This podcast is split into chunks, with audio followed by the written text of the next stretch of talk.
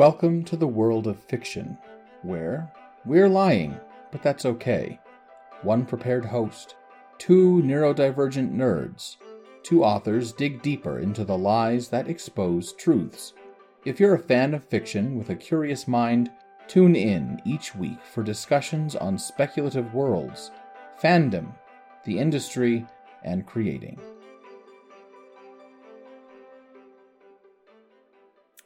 Let's talk about game adaptations. I'm your prepared host, J.S. Gariety. And I'm the host who's winging it, Ludlow Adams. For our new listeners out there, every week I choose and prepare a topic because I'm a researcher and a planner. And I find out the topic uh, half an hour before because I'm an improviser and good on my feet. All right, let's get into it. So, Yeah. Uh, yeah. so we're talking about not necessarily games that have been adapted from other sources, but um, film and TV that has been adapted from games. Yeah. So games were the original source. Yeah.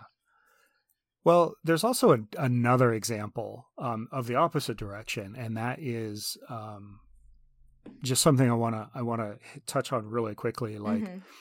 The Evil Dead was trying to wrap up their story after Army of Darkness in a in a PlayStation game or something, some kind of a Mm, console game, where it it talks about Ash going back in time and trying to stop the Necronomicon from ever getting written or something. And so, you know, sometimes that that can be a little fluid. Um, Mhm. People will kind of go back and forth on that, but yeah, um, games getting turned into uh, movies and television shows is is definitely a thing. Um, Mhm. And to our listeners, this is all kinds of games. This isn't just computer games or video games. It's you know board games, role playing games, Yeah. you name it. Um, and Dungeons and Dragons has been done a few times, Mhm. and uh, we're getting another one coming up uh, sometime in this year of 2023. And In so we'll, March, March we'll of see how that 2023. Oh, is it Mhm. March? Okay, Yeah, Yeah, Honor Among idea. Thieves. yeah. Yeah, it looks good. Yeah, yeah, I'm pretty excited about it. Um, it's funny though. There's um, a, a detail that some D and D nerds are are getting up in arms about, and it's um, the druid character turns into an owl bear. Um, and an Mhm. owl bear, for anybody who isn't aware of that, is a exactly what it sounds like. It's a giant owl crossed with a bear. Um, and druid form isn't supposed to allow that, and some people are up in arms about it. And then other people are like, "Yeah, but if the DM says it's okay, Uh, then it's okay and you can do it and that's totally totally workable in a game mhm. so And is is that because an owl bear is considered a beast rather than an animal? yeah Yeah. Yeah. Okay. or something along those lines yeah it's a Mhm. it's a whatever instead of an animal yeah Yeah. Yeah, which anyone who's played a lot of D&D, you know, rules get broken all the time if the DM says Yeah. so. Yeah. DM is king.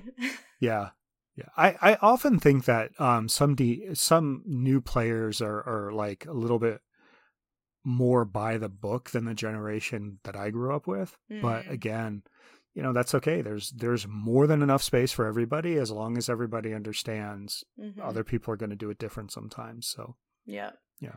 Yeah, that's that's definitely not how I play. I I ignore a lot of the rules and sometimes I get in trouble um with my husband who I I've only ever played in games that he's DM'd, so yeah, I I keep him on his toes and drive him Yeah. crazy sometimes, but yeah yeah. So there is another 800 pound gorilla in the room right now, and that is uh, Henry Cavill's announcement that he is going to um, executive produce something in the world of Warhammer 40k Yep. on Amazon Prime hmm if the negotiations between Amazon Prime and Games Workshop, who is the company that owns those IPs, um, if that all goes correctly Yeah. or goes well.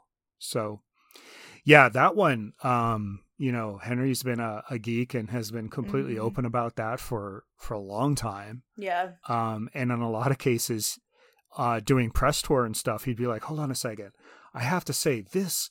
This chandelier over here looks just like a Blackstone fortress, and that's this thing in, in Warhammer 40k. And you could see the the panic on the interviewers' faces in, in a lot of these cases, like, what do we do? what like how do I how do I handle this? And mm-hmm. you know, just Henry like Cavill's else. one we we should talk more about him um, in yeah. the future because there's been a lot going on with him recently. Yeah. Um, yeah. In you know fantasy current events. Uh, yeah. But yeah, he's executive producing. Um, yeah. if you know, granted everything goes through okay. Yeah. And starring. Yes. A potential yeah. series, and I guess Amazon has put him in the place of executive producing anything they do within the Warhammer 40k. So if they did a film, if they did yeah. um any franchising kind of stuff, yeah. he's he's in charge. So a lot of our biggest fears. So I, I have been messing around with Warhammer 40k for about 30 years now. Um, so a little bit. I I think a lot of us, our biggest fear is that they're immediately going to jump in and do a Space Marine uh, movie or project, and Space Marines are genetically engineered super soldiers of the Imperium of Mankind in the year 42,000, I think, because it's supposed to be 40,000 years in the future. Mm-hmm. Um, and so the the thing is that they're not necessarily the best vehicle for storytelling. Mm. Um, they're great vehicles for doing some really interesting, you know, visual stuff. Mm-hmm. But unless they get into one of the chapters, so chapters are groups of about a thousand space marines. Um, they're what they're limit. They're supposed to be limited to this in order to limit their potential political and combat power so they can't like take over the imperium or something mm-hmm. they used to be done in legions where they would have 10 100,000 or something mm-hmm. um but you know that that stopped like 10,000 years before game present or IP present mm-hmm. but they're you know they're designed and bred for war and that's it so um you know they they get the the people the the regular humans who try to become space marines and if they pass all these challenges they get all of these new organs put into them and they get their genetic uh, their genetics changed et cetera et cetera et cetera. Um but we a lot of us are thinking that it might make more sense to do something in the world of like the inquisitors who run around and fight the demons mm. and the heretics and the aliens who are trying to destroy the imperium of man from within mm-hmm. um the other thing to keep in mind is there are no good guys in warhammer 40k none the imperium of man is like the worst fascist regime we've ever seen on earth magnified by a 1000 mm-hmm. i mean it's just horrific but well, it's, it's considered thing... is it considered the first grimdark Warhammer? Yes. Yeah. Yeah. Okay, that's what I so thought. So Warhammer is really where Grimdark came from, and mm-hmm. in fact, Grimdark comes from the uh from what they put in the beginning of all of the books. If you give me half a second. Yeah, um, just just say that again because you got a lot quieter when you moved away. Oh yeah, sorry. So Grimdark actually even comes out of one of the uh, out of the the very beginning of what they put in all of their books, uh, their novels, even their their game books and stuff. Mm-hmm. Um, uh, let's see. It, it really okay. Well, maybe not in. Oh, here it is. Um, I'm not going to read out the whole thing, just this one sentence. Forget the promise of progress and understanding, for in the grim, dark future, there is only war. Mm-hmm. And so it's, you know, mankind is trillions and trillions and trillions of people. Mm-hmm. But, you know, there's probably billions, if not hundreds of billions, in arms at any given moment fighting against aliens and the corrupting val- uh, corrupting power of the four chaos gods. Well, kind of five chaos gods, mm-hmm. but more four. So, for so, those yeah. who don't know, would you mind just giving a quick overview of what kind of a game um, Warhammer yeah. is? Yeah. Uh, so it's a miniatures war game. Um, there's a wonderful clip on YouTube where he tries to explain this to Graham Norton. Um, and Graham Norton is trying to pick on him. And, uh, but Tom Holland is also uh, in one of the chairs with Graham Norton, who is a, um, a talk show host on BBC and does some phenomenal stuff.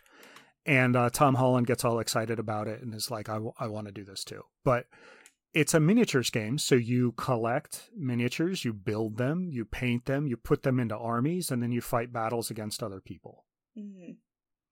Um, not all miniatures games follows that template though. There's skirmish games, which means rather than 50 or 100 models on a side, you might have five or six.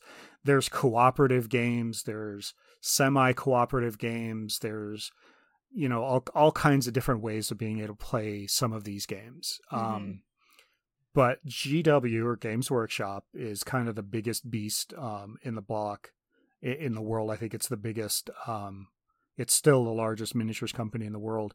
They very much do a you know me versus you kind of game mm-hmm. for everything. Uh, so from what I understand, is it's it's different from like Dungeons and Dragons miniatures because you don't